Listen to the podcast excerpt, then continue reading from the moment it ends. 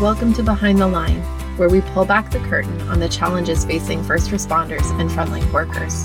The work you do is unique, and so are the stresses that go with it. Join me as we tackle key issues to reduce risks for burnout, and as we work to support you in doing the job you love without sacrificing being the kind of person you want to be. And so, welcome, Mike. It's so great to have you here on Behind the Line. I'm so excited that you said yes to doing this interview and having this conversation. I um, I'm finding that I'm having a lot of conversations in my work and in um, conversations with friends I know who are working in frontline work more and more about um, the burnout rates that are happening right now and the need for kind of a backup plan. And I've been calling it an escape hatch for years um, and so I'm really excited to have you on to chat about what some of your experiences have been and uh, some of the pieces that you've put in place to have some outs for yourself here and there to kind of balance the work. So I wanted to start off if you can maybe share with us a little bit about what you do, what kinds of things have brought you into the work that you do, and what makes you feel passionate about what you're doing. Yeah, so thanks for having me on. Um, I got started in firefighting completely by accident, and that throws a lot of people off when I say that. Um, growing up, all I wanted to do was be a professional athlete. I was, you know, your stereotypical kid, got really into sports. That's what I wanted to do. As I got older, went through high school, college, I ended up going on to play a couple years in the professionals as a soccer player. Long story short, got hurt. That was the end of that, and had to figure out what to do to move on. And I wasn't really sure what to do. I knew I didn't really want to do anything involved with soccer anymore. And a friend of mine literally just told me at the time he was living in Atlanta, he just said, Hey, you know, the Atlanta Fire guys come in here. They seem pretty cool. You should try that. So I started, mm-hmm. went to EMT school, medic school, went through fire school, ended up getting hired shortly thereafter. And, uh, and that's what I've been doing ever since. Um, like I said, it was completely by accident. This was something that I never set out to do. I know a lot of people get into fire because they're family or they're close friends or something like that but that wasn't me. Um, I kind of stumbled mm-hmm. into it by accident, and here I am. And I'm currently I work as a firefighter and a paramedic. Uh, our department runs both EMS and fire and rescue. We do kind of a little bit of everything. Um, okay. So that's my current role right now. Very cool. Well, and then you kind of balance that role with some other interests and pursuits, don't you? I do. So I, I typically stay pretty busy. Um, I actually own the website Firefighter Now and the YouTube channel Firefighter Now. Um, and I do that a lot. It takes up a lot of time. And I mm-hmm. started that for the essentially the very reason that I kind of told you earlier. When I first got started in firefighting, I didn't know anybody. I didn't know what to do. Mm. I didn't know what to expect. I didn't know what was expected of you as a new firefighter. And I realized the resources out there, there really wasn't much out there. And yeah. so as I kept going, I thought, well, there's nobody saying there's nobody speaking to young firefighters or people that are interested in the fire service. And something you'll hear as you spend more and more time around the fire services you'll hear the older firefighters complain about the younger generation. And hmm. while some of their complaints might be valid you're not changing the younger generation. They're not going away. They're not going to they're not just going to do what you want them to do just because you said that. So I think the best way to prepare and and look out for the future of the fire service is to give people a realistic expectation of what they're walking into. I mean, I'm sure in your work you see all the time people uh, people think that the fire service and public safety is one thing, and a lot of that is from television and movies, and it is so fake and so not real um, and so that's why I started Firefighter Now. And that's why I started the channel and to give some basic instruction for somebody that either knows nothing about the fire service, but they think it's interesting, uh, people that are young and thinking about getting into it, or people that are just kind of brand new. Like my, my channel and my stuff isn't directed to the guy or the girl that's been on 20 years at New York, right? They, right. They, there's probably not a ton I'm going to tell them that they don't already know.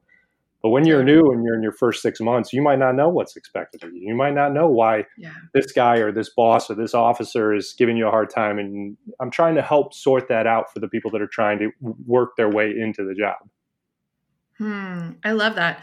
I think that's so important, kind of regardless of what we're talking about. Like, I was actually having a conversation with a parent at my son's baseball yesterday who's a teacher uh, okay. and he teaches uh, middle and high school aged kids uh, at an inner city school near Vancouver.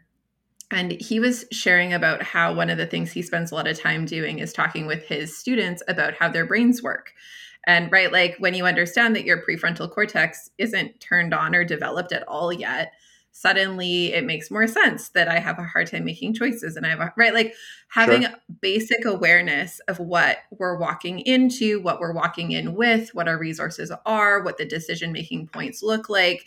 The more awareness we have of various things, whether it's a teenager understanding what their brain is doing or a new firefighter understanding what they're getting into, I find that that's like nine tenths of my job is just helping people have greater awareness of what's going on in their bodies in their brains what like why they feel how they feel because when we have awareness we have so much more power in making concrete choices or feeling a greater sense of power even when we don't have a lot of control over things because we get to recognize what we do have some amount of control over, which is how I perceive the information, right? Like if I have that chief who's treating me in a certain way, I can tell that story through a lens of like poor me and, right. you know, victimization and feeling beat up and all this stuff. Or maybe based on the information that you're sharing, I get a different perspective of that. And I can tell that story through a different lens that maybe doesn't make me feel so personally persecuted by it yeah. and gives me the power to make different choices about how I engage with it so that it doesn't feel so like degrading. It makes it differently tolerable to move through that over time. Sure, sure. And uh, and there's there's so much behind what you just said because a lot of that is your expectations going in, but I think a lot of that too is I mean, culture's changing. It's changed drastically over I mean, I'm totally. I'm 35 and the way I grew up and things the way things that were and weren't okay to say and do and stuff is drastically different from what it is now. Yeah. Whereas something 20 years ago, like these older firefighters might have perceived somebody acting towards them a certain way and saying, okay, well, this is just what happens. Now it's completely offensive or or whatever. And I'm not necessarily making excuses for bad behavior. What I am saying is that we need to understand that there's people from different generations. And it's one thing to say, um, you know, be empathetic, be understanding of other people, but it's another thing to do it. And it's, it's so hard and i think all of us struggle with it but nobody ever wants to be the one that says yep yeah, that's my fault that's my fault right yeah, if you walk into totally. a group of people and the entire group is terrible and mean to you chances are the problem is you hmm. and uh, that's a that's a very tough i mean i've i've been in that situation where i think oh this is no good this is a bad fit and it, was it them or is it me because chances hmm. are it's hmm. probably me you know if you're if nobody likes you chances are the group isn't at fault it might be you yeah Fair. I think it's always this like really interesting conversation, right? Because I think there's the workplace dynamic, but there's also the systems level overarching it dynamic. Yeah. And so one of the things I find I talk a lot about on Behind the Line and in my work with first responders and frontline workers clinically is that we also have to remember that we're in something that's toxic quite high up the ladder, right? Like we're dealing with bureaucratic systems that are entrenched in a lot of their own kinds of toxic processes and ways of engaging um, all the way up the kind of political ladder into how we're funded and where that comes from and who's lobbying for what to get that right? Like there's so much nuance to the system that sometimes what we feel on the frontline level, it's hard to even name and know is it me or is it them? Because it might be all of us kind of tied into this system that's just so super fucking broken.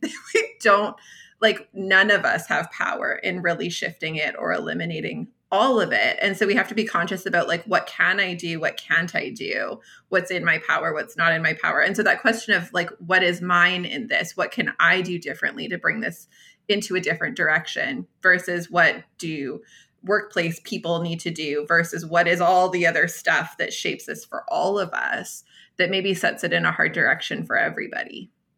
Yeah and well and that's another th- so you touched on something that that's interesting is you, you talked about an environment where there's only so much you can do. And that's something I want to encourage, especially younger firefighters. Obviously, we're talking about in the context, I'm assuming we're talking about in the context right. of public safety, and these are all government entities generally. There's yes. some private sector fire departments, yeah. but that, that's not really that prevalent. You're right. I mean, there's a lot of tension between administrators, chiefs, things like that, and what are typically referred to as line guys. Um, yeah. But these chiefs have a difficult job, and I'm not saying there's not bad chiefs, but totally. I mean they're getting beat up from city hall and from the government, and then they're getting beat up down here from all the line guys who, hey, you used to be one of us. Why aren't you on our side? And it's like, well, there's more going on here. But the other thing that I would say is, if you find yourself, whoever, public safety or not, mm-hmm. in a mm-hmm. position where you're bringing forth your best efforts and you're bringing forth the best of yourself and and all of those things. And you find that it's unwarranted and you find that it actually is a bad culture. It's not one of these narcissistic things where it's everybody else is the problem. And it's right. it's truly not you that it really is those other things and that's a hard thing to figure out. But if you figure that out leave. Get out of there. Mm-hmm. and that's a big thing especially in the fire service i found that if you say if you at some point and i know we'll probably get to this a little bit later if you decide, hey, you know what, this just isn't for me, this isn't a good fit, there's a lot of people that don't treat you well after that. Well, what do you mean? This is the brotherhood, there's this, there's that. And while all of those things are true, it's okay if it's not for you. Move on. It doesn't mean yeah. this is cut out for everybody, and that's okay. But if you find and you really, really believe that the problem isn't you, that it's your organization, get out of there. Leave. Have more respect for yourself. Mm-hmm. Do something where your work and your contributions are going to be valued for sure. Yeah, Okay, so you're right. We're going to circle back there because I think that that's super valuable. But I want yeah. to make sure that we're kind of following a progression here. So, when you entered the work, knowing that this wasn't like you weren't like one of those legacy guys whose granddad and dad and everyone was in the fire service, when you think about what your expectations were walking in the door, what did you think it was going to be like? What did you imagine you were going to do in a day? What did you think it was going to feel like to be a firefighter? What was what was the anticipation? Good question, um, and this is something I joke around with some of the guys I work with with a lot. And let me preface all this by saying my experience in fire is not necessarily going to be the same as everybody else's experience. totally. Fire. And I have family members. Uh, I don't want to say what department they work for. That work for very large, very very large departments in the U.S. on the West Coast and their experience and what they do on a day day to day is very different than what I do on a day to day because, like I said earlier, sure. I work for a smaller department uh, in a suburb setting where we do a lot of EMS. Um, but what I went into this doing is one of the things that I was always told is, hey, if you don't want a desk job, if you want to be a part of a team, if you want to do all these things, you should get into fire because you never know what you're going to get into. And in my mm-hmm. experience, it is not that at all the majority I, uh, where I work is a city where there's a lot of elderly patients and they need services as well. Yeah. Um, and EMS is who they call. And so a lot of the stuff that I do on the day to day is very repetitive, to be quite honest. Mm. And there's good and bad to that. Um, you don't want to be the 60 year old guy who's been breaking their back in New York for 35 years and can't retire for whatever reason and you could barely walk right there's there's something yeah. to be said for that but there's also something to be said for well wait a minute i always watched you, you know the chicago fire wasn't around and i actually never really watched those shows but everything that, that but like whatever that was yeah yeah whatever, whatever those shows were um uh you know all of those things you know movie backdraft whatever um give you this idea that oh man every day is going to be crazy and you're going to be fighting these huge fires and it's going to be explosions and breaking windows and it's not that. Now if you work for new york and you're in like a busy ladder company maybe that is your day to day but most firefighting considering at least in the us and i'm assuming canada is fairly similar yeah. the majority of it's volunteer. The majority of it is very mundane very boring and if you work in ems if you work ask anybody that's worked in ems the ems system i'm assuming is similar in canada to the united states. I don't know that for a fact is abused horribly, horribly mm-hmm. abused in the mm-hmm. sense of the overwhelming majority of emergency calls are not emergencies at all. So that that yeah. that was my expectation, and then I walked into reality, and I thought, oh man, this is this is not what I thought it was. Not bad, but not what I thought yeah. it was at all. Fair. So it sounds like that's kind of the key thing that surprised you in terms of the difference of what you thought you were walking in the door to versus what you got. Yeah, Huge. Yeah, difference. I'm curious what the impacts of that were for you. Like when you imagine going into the work expecting all of this like excitement and you know crazy adrenaline rush and what you get is a lot of geriatric patients that you're doing EMS services for. Um, did that change anything for you in terms of how it feels to be in the work or how sustainable the work feels for you in terms of like a long-term career path? So as far as sustainability, it's extremely sustainable, in, okay. in my opinion. Um, as far as what did it change for me? Well, it definitely put things. Obviously, it's like a snap back to reality. Um, but what it didn't I guess the biggest shock of that is because dealing with EMS and in fire you get this too. The the constant how do I say this? I call it everyday tragedy. You'll you'll yeah. you'll meet people in public safety that love to talk about well this one time I went on this one call and it was crazy and it, you know I saw blood and guts mm-hmm. everywhere. I don't like to do that and I've had people ask mm-hmm. me on the mm-hmm. channel all the time like tell me tell your weirdest story or your worst story. What's the word? Totally because this turns into like a one upping thing. Like, well, one time mm-hmm. I saw mm-hmm. this and I saw this kid get hurt. Like, that's not mm-hmm. enjoyable to talk about. That's not a good thing to to dwell on. The everyday tragedy, though, I think is one of the most bothersome things. And by everyday, I'll give you an example. You you see an older couple that's been married for the last sixty years. Yep. And the one wakes up and their husband or wife is laying in bed and they passed away through the night. And you show up yeah. and you just kind of see that empty lost I, yeah. I, I, look in their eyes of this is my best friend this has been my entire we raised a family we built this house we have all these things totally. together and now they're gone now what do i do and that over time is just like little things but it, it's crushing mm-hmm. over time is what is is yeah. the biggest shock for me or was the biggest yeah. shock for me yeah i've actually heard that from a lot of firefighters um, and others. I've heard that from a lot of medics as well. Uh, I think what I hear from a lot of firefighters is uh, the this isn't what I thought I signed up for. Yeah, um, that's been really consistent. I think even our fire up here doesn't always overlap with EMS in terms of being stationed in the same spaces and having like overlap in terms of a person serving both roles, but they often co-occur on scenes together because medics will request fire to come help to like lift down and move and whatever in certain circumstances. And so there is a lot of parallel in terms of experiencing the scene similarly yeah. although through different hats um, and one of the things i've heard from a lot of firefighters was i thought i was going to fight fires but that's maybe maybe 10% of what I do. Yeah. Most of what I do is show up to MVAs and extract or I show up to old people's houses and carry them downstairs so that a medic can take them off to the hospital. Yep. Um, and those scenes, while it's something they're kind of prepared for, it's not what they signed up for, um, or at least not knowingly what they thought they were signing up for. Right. And so they, it feels different. And the thing I think is consistent across all who participate in that on scene in the home moment. Um, has also been consistently this feedback that it's not necessarily the blood and guts and gore because to some extent that is what i knew i was signing up for yeah. right like i yeah. was the person who knew that was part of the job right. so i expected that coming in the door what they don't train you for is the sound of a spouse wailing or the oh. sound of the kids like sobbing like they don't yeah. train you for what it feels like to carry that sound and that experience yeah. And you're right, that does incrementally add up over time. Yeah. So, hands down, without a doubt, the worst part of the job. And this is something yeah. that I've talked about on my YouTube channel. I've actually gotten pushback from people saying, How dare you say this? You shouldn't be saying this. You're telling people not to join. Mm-hmm. That's not what I'm saying. But the hands down worst part of it is watching I, I, guess what other I don't know what other word to use other than just like agony and suffering yeah. from family members. That is by far the word. You know, seeing a dead body is a dead body. The first few times it's kind of whoa, what is that? But after totally. you get used to that, but seeing how a family member reacts to something like that, um, yeah. there I don't think there is any getting used to that personally. Totally. I think that that's like that haunting, chilling kind of feeling, right? Yeah. Like that exposure to just like absolute human suffering and agony, I think is the yeah. exact right word for it.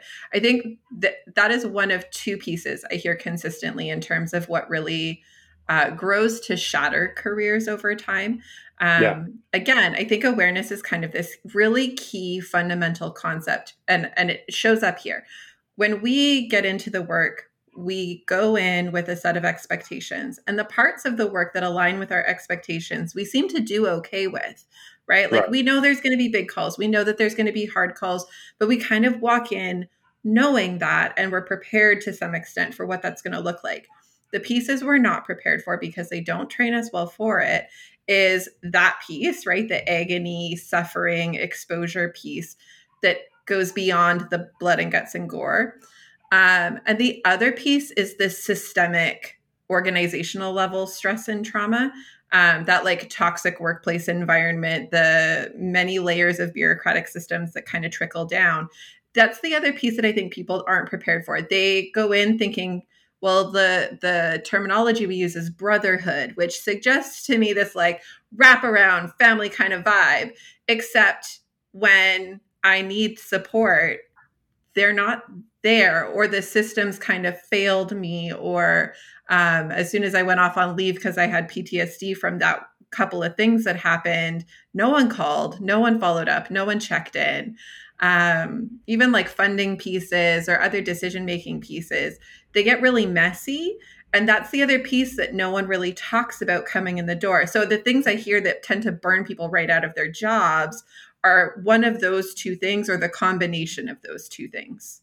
Yeah, it's it's funny you mentioned that. I was actually going to do a video on I'm I'm not there yet. I'm still working on the outline yeah. for it, but I ran a little unscientific poll on my channel asking people what yeah. is the what do you hate most about the job? And by far, I can't remember exactly what the response was. I had something like 4,000 responses. By far, the winner was internal politics, which it sounds like what yeah. you're talking about. Totally. And yeah, I, I, you know, I'm fortunate that I work at a I work at an awesome place and I work with a lot of great people. But again, to your point of movies and television and just popular media makes it sound like firefighting in the fire service is one thing. And then when you get there, mm-hmm. what everybody likes to forget is the fire service just is made up of people. And there's really great people and there's really terrible people and everything in between. And the fire service has them all. There's some great firefighters and some awful human beings that are firefighters and everything in between. It's just totally you'll never escape it but to go into it with the mentality of no everybody's my brother we're like family no you're not there's a lot of people that will come to support you but not everybody's going to be that. Totally. Behind the line is sponsored by beating the breaking point. Beating the Breaking Point is a seven part online training program designed specifically for first responders and frontline workers and tailored to fill the gaps in your training to support resilience and sustainability. Whether you're new to the work and wanting to cultivate tools to prevent burnout, compassion fatigue, and related concerns, or you are deep into your years on the job and have gone a few rounds with burnout and other mental health challenges, this program offers the foundational pieces you need to support personal and professional wellness for the long haul. You are a helper. You love your work and you sacrifice a lot Investing in you and your sustainability is the best gift you can give yourself and those who lean on you. We make this program as risk free as possible by offering a limited money back guarantee to ensure that it's a fit for you. If you enjoy Behind the Line, you are going to love this program. Google Beating the Breaking Point Lindsay and find everything you need to get started or use the link in the show notes. Now, back to the episode.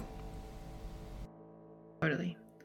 So, I know you kind of entered the work in maybe a, a mildly unconventional way relative yeah. to others, perhaps, yeah.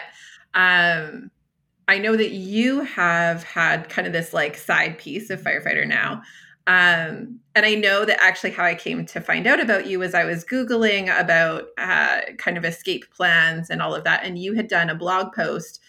I can't even remember when it was from, but that's how I tracked you down initially. Was it was a really solid blog post about ideas of alternative kind of career paths firefighters could do as a bit of a side hustle um, to help balance what they're doing in their work as firefighters. So from the lens of either or, whether it's from your own personal experience, having your own side hustle, or from the perspective of knowing that others create side hustles in this kind of work. How did you start thinking about alternatives to remaining in the work on a full time basis and having something that kind of offsets that a bit? Like, what made you start to adjust how you mm-hmm. approached your work life balance?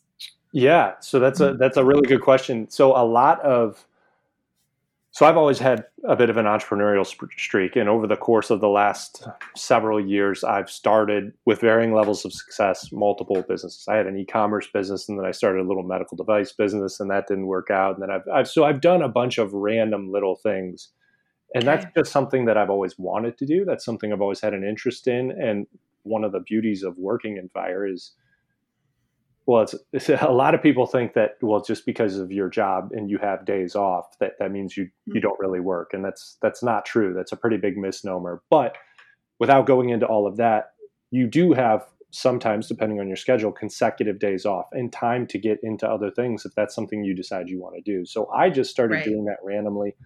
I've learned about all sorts of things from you know, kind of like what you saw with the website you know SEO, digital type of stuff, e-commerce type of stuff, medical device type of stuff. I had a, I think at one point I had like a little landscaping company, just random things like that that I've always kind of gotten into and liked.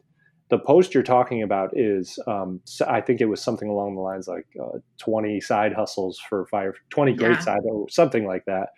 Um, I, a lot of guys that I work with came from the trades. I didn't have that background, and as somebody that I've I've flipped houses before in the past, that's another thing I've done.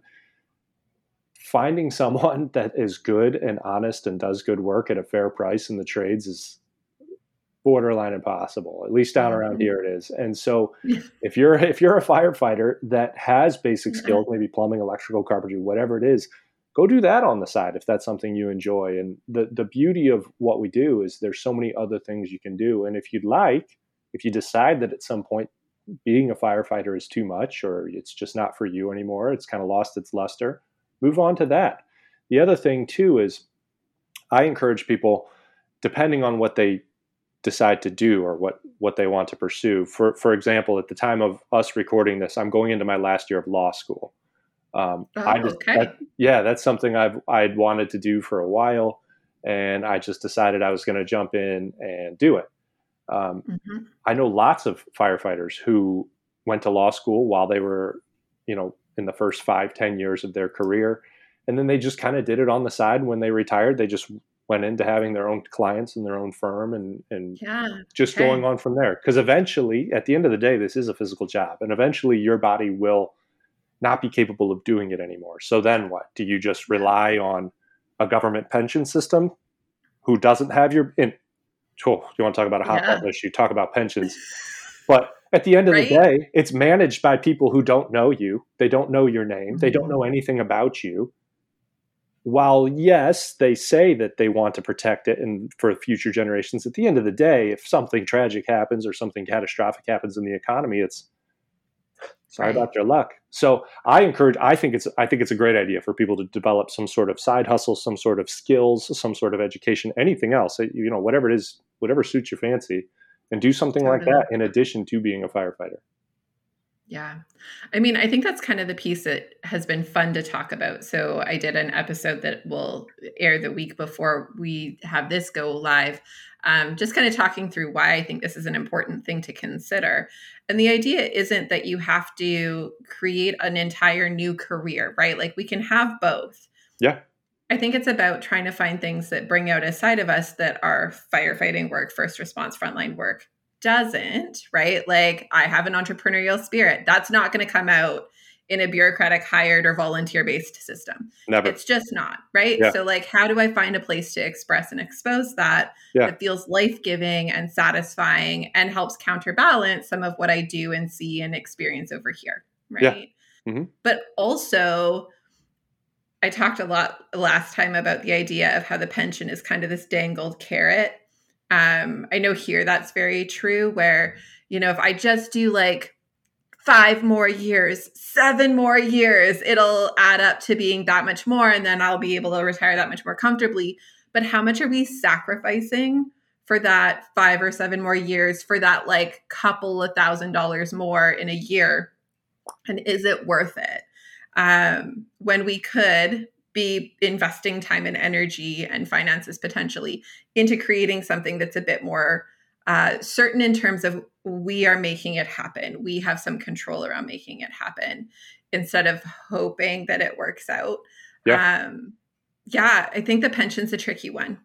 It's very tricky. And you want to get people fired up. Go walk into a firehouse and start telling them that the pension might not be the best thing Foo, right. they get they get real fired up. I did a video about that, and I got some pretty rough responses. Um, I bet. And and I get it. I understand why people don't like that because the idea of the pension is brilliant, right? You put in your time, and then you're taken care of for life. Who wouldn't want that? Mm-hmm. But we don't live in a perfect world where economic crashes happen and there's economic greed and there's all sorts of other issues that happen and you're putting your future and your livelihood and your ability to care for yourself and your family in somebody else's hands. And me personally, I'm not comfortable with that. Yeah. I know all the arguments as to why people love pensions. Um, I had a friend who was an attorney at a very large law firm, and he referred yeah. to it as golden handcuffs because when you come out of law school as a 25 year old kid, he went straight in and went all the way through. Yeah. Um, and you're making $180,000 a year as a 25 year old who's not married, has no real responsibilities, may or may not have school debt, like you don't know what to do with that much money. But they're working you 14 hours a day. And so yeah. then you do that for four or five years, and now you're 30, and now you have a wife or a husband, and now you have kids, and now you decide, hey, maybe I don't want to work 14 hours a day anymore. What am I going to walk away from a quarter million dollar a year salary? Totally. Golden handcuffs were trapped. And it's the same sort of thing like, hey, my back hurts. I, am dealing with struggling with alcoholism or whatever yeah. because I'm stressed out. But I've only got four more years in the pension. And that, what a terrible, mm-hmm. in my opinion, that is a terrible way to go about just living your life in general. Because who knows yeah. if you'll make it well, those four years? Well, that's the thing. And like, and then what happens after that? Like, I think the number of times I've heard this story of, and then I knew the guy who did that for more years and then retired and then like 10 months later dropped dead, right? Like, all the time. For what? All for what are we doing this? Yep. So, like, if we're, it's kind of like, how do we work it backwards, right? So, right. if my goal is to retire and have this kind of a life, how do we work that backwards? Because if I'm waiting for the pension in order to financially afford this lifestyle. But to do that, I'm sacrificing my physical and mental health so that I'm actually not going to be able to do any of these things or enjoy them anyways. Right. Like I talked to some of my firefighters in particular, because it is extraordinarily physical, medics as well. There's a lot of like lifting, moving yeah. that is so not good on your body. Right. Um, that they tell me about, well, when I retire, Lindsay, I'm going to travel and we're going to do a bike across Europe trip. And right. I'm looking at them like, you can hardly sit in this chair. Yeah, you can't walk. You are so Go uncomfortable. Get on a bike. Yeah. What? Right, right.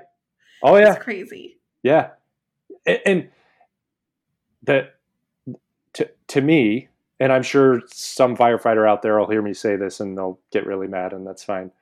the the The worst part about that is it's it's sad, not because of anything about them, but because it's a mindset of yeah. well, I'm locked into this thing and I'm stuck. Whereas you're not stuck. You can go do whatever you want to do. You have, you know, in order to be a firefighter, you have to have a base level of skills. You need to be able to talk to people. Well, that's a lot of that's a soft skill that a lot of people don't have. Um, yeah. You need to be able to problem solve, right? Like you've got all these soft skills. You might not be a computer programmer or something else or whatever else it is that you're into, but the opportunity is out there for you and especially where we are in the western world canada us mm-hmm. like the opportunity is there and so you don't have to live like that but you've been conditioned and taught to believe that you're you're locked in and you can't leave this. I can't you know i can't get in and out of this chair but i'm going to hop on a bike and bike across the continent. No you're not. That's just wishful thinking.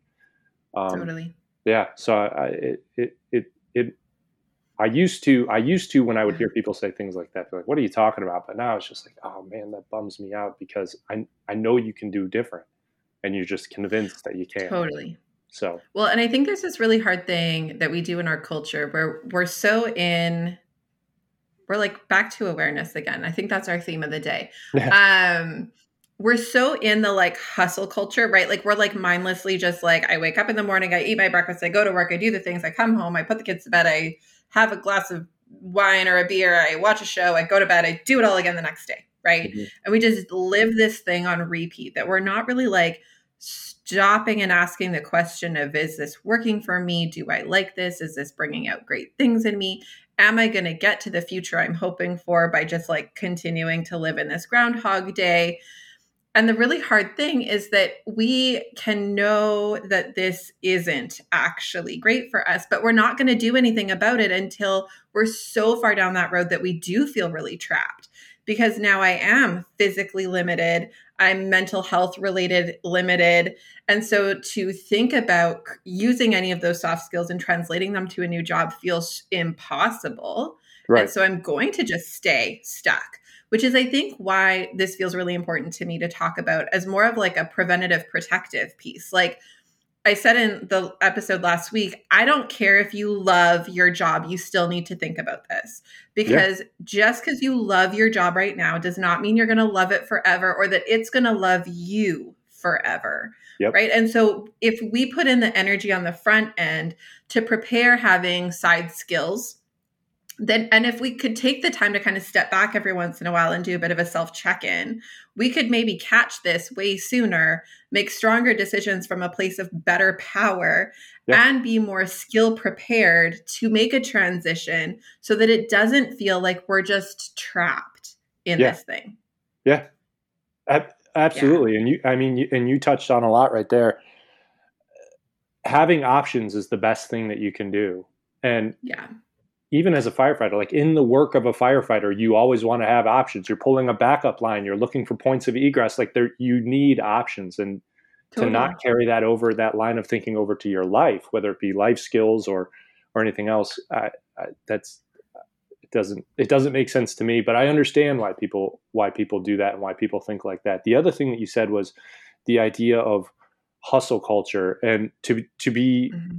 To be fair, I might be a little bit of that person but I chose to do that because I like doing that. I don't like the alternative. Yeah. But what I have found, and I'd, I'd, be interested to hear what you thought, is that our culture doesn't encourage, and maybe this is kind of what you were getting at, um, the idea of just hit the brakes for a minute, disconnect from everything, turn off your cell phone, turn off the TV, turn off Spotify or yeah. podcasts, unless you're listening to this podcast. You know, turn turn right. off. this podcast. one's good. Yeah, yeah stop what you're doing and think about why you're doing what you're doing. Totally. Are, are you a firefighter because you love the job and this is gives you a sense of satisfaction, or are you doing this just because you need to make it three more years so that you can get some pension check? Yes. who knows what's going to happen five years after that? That's not encouraged. I've noticed, and that's something I had to, I struggled with personally. Yeah. Of I found that I was doing all these things, and I was like, I don't even, man, I don't even like a lot of this. I'm not talking about firefighting. I'm talking mm-hmm. about other things and now I'm like I'm a pretty strict regimented guy, but that's just how I operate. That's how I, that's how I have to work. Um, yeah. But yeah, nobody ever sits you down, and maybe that's the fault of the education system. Maybe that's parent. You know, I don't know. Sits you down and says like, "Stop. It's okay if you're not constantly busy. It's okay if you're not constantly stimulated. Think about what you want and sort that out before you start mindlessly going about doing all these things. And once you figure out, figure it out, you know, groundhog it till you get what you want but yeah. right now, you got to figure it out. Yeah. I mean, I think I talk a lot about pause points, right? So, yeah. um, I talk about this a lot. I have a course called Beating the Breaking Point for first okay. responders and frontline workers. It's a resilience training program. Okay. Um, and in the course, we talk about how to use a tool that's actually available for free. It's called the Beating the Breaking Point Indicators Checklist and Triage Guide. It's on our website all the time. And it's a bit of a self assessment process for where we're at in terms of burnout and compassion fatigue and related kinds of concerns. So it's like a scaling system. And at the end, it gives you a bit of a like, you fall into this category or this category or this category. And depending on where you fall, this is likely what you're noticing. This is what you should be working on to try to shift it a bit and back it up. Um, and then it's got some extra resources. We talk about in the course how to use that tool on a repeat. So, like quarterly, take 20 minutes and do it again because it's not a static measure. Like, you're not like, oh, I wasn't burnt out today, so I'll never be burnt out. Like, we have to do regular routine check-ins with ourselves to know where we're at at given points in time yeah. and so that we can make preventative um, intentional kinds of choices about what we need to do next like I, I noticed that you know last month when i took this quiz I was pretty free and clear. I was doing okay. But then there's been a lot of calls. I did some overtime. There's been a lot of extra. Plus, in my personal life, there's been all these other pieces. And now I'm like teetering into the next category. What do I need to do to proactively work at moving myself back that other direction so that I'm not continuing on this downward path? Right. Yeah. And so it's this piece of like, if we, if we can do these routine check-ins with ourselves whether it's burnout specific and with that assessment tool or it's like just life right like how do i feel about where my life is do i feel like i'm on track with where i hope to go And again, how do I work that backwards? If I hope to be over here in a year's time, five years' time, retirement time, am I doing the things today that move me in that direction? Right. And if not, why not? Like, what are the barriers to that? What am I missing? What's getting in my way? And how do I work against those to try to move me there? Yeah. Yeah. Oh, absolutely. I couldn't agree more. Yeah. Fair. Okay. So, my wrap up question for you and for sure. everybody always is sure. if you could speak to new and budding professionals in your industry, what would you want them to know and consider as they enter this work? Um, or for those who are kind of like early and fresh in it, in terms of what their alternatives are and how they can be doing that proactive piece any better? Like any additional thoughts beyond what we've talked about so far? Additional thoughts as to what they, as far as how they could grow in their career or how they could be more cognizant of of what life's going to be like 10 years into that career 20 years into that career. What Let's say all of the above. What do you want to talk about? Sure. yeah give me so, what you got. No so there's so well that there's yeah no that there's a lot there. So as far mm-hmm. as growing in your career um, every department uh, well i shouldn't say that every department because i don't know every department. Most departments and all of the ones i've ever come across you're going to find people that are not your friend, that don't care about mm-hmm. you, that aren't very friendly, that are whatever you want to call them, toxic, call, call it what you want. But you're also going to find people that would love the opportunity to pass on their knowledge to you. Make mm-hmm. sure you listen. Um, and this i guess this is something that's top of mind because i recently i a long time ago i made a video talking about rules for i think i called it rules for riders something like that because a lot of emt and medic students will come do ride time at fire departments because we run ems calls mm-hmm. And i've seen ems students come in dressed absolutely ridiculous and they have a terrible attitude and they give people a hard time and it, it and you ask them, well, what do you want to do once you're done with medical school? I want to get on a fire department. Well, if if if that's what you want to do, you look like an idiot. You know, you need to change your. yeah, I mean, what you do. You, I mean, there was one guy that came in with a black uh, a black hoodie, all gothed out, with an anarchy symbols all over the place. You're walking into a government building with anarchy symbols on you. What? Who told you that was a good idea? And so it, yeah. that's the kind of stuff of you know pay attention to how you project yourself because that will be noticed and people will pick up on that in our culture where you know it's our culture shifting where you're not allowed to say that but people still do and when you walk into an interview if you haven't gone through one of those yet a fire interview the second they see you they're going to judge you based on the way that you look the way that you act the way that you carry yourself mm-hmm. and as soon as you step onto a new crew if you get hired everybody on your crew is going to do the same thing. And then when you're a firefighter five, ten years from now, you're going to do the same thing. We all do totally. So be careful of how you present yourself, especially when you're in that student role, because it's making that first impression as a student or somebody that's doing ride along time um, could go so far for you getting getting into the career. Once you're in the career, it is very easy, especially if you work in a situation where a lot of your work is repetitive. Uh, we get we, they're called lift assists, where you go and you yeah. someone falls down, you assist them getting back up. Um, it's very easy to get complacent when you do any sort of repetitive work. Try your best not to do that. I'm guilty of it. Everybody's guilty of it. Um, that so that would be my those would be my two big things uh, for people to getting into the industry. As far as as far as uh, recommendations for them if they're looking to hey okay i've been a firefighter for a couple years i'm not sure if this is for me um, number one don't let people don't let people give you a hard time about that um, when i mm-hmm. first got hired in, in fire i worked for a department and i got hired there and three weeks later the department where i currently work at offered me the job and so three weeks into it i'm going through the whole probation thing i had to go to the chief and say hey just so you know i'm I'm leaving. Sorry about that. And most mm-hmm. of the mm-hmm. people that I came across were, hey, that's awesome. Congratulations. Best of luck to you. Happy for you. There were a handful of people that would refuse to look at me, speak to me. This just were mm.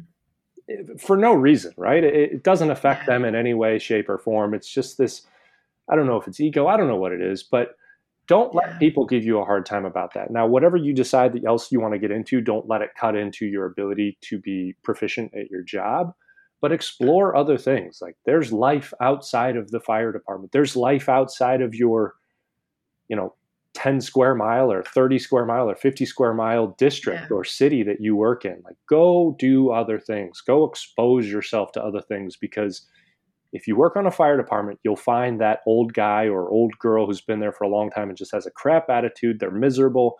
Don't be that person. Go try other things. Go look at other things. And if you decide that the fire service isn't for you, it's okay. Just mm-hmm. go do mm-hmm. something else. There's there's nothing wrong with that at all.